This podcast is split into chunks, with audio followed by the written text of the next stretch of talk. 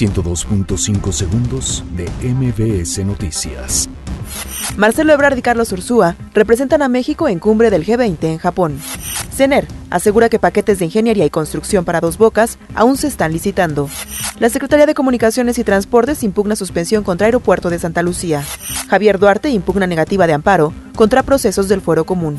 Semar detiene en Veracruz a dos integrantes del cártel Jalisco Nueva Generación.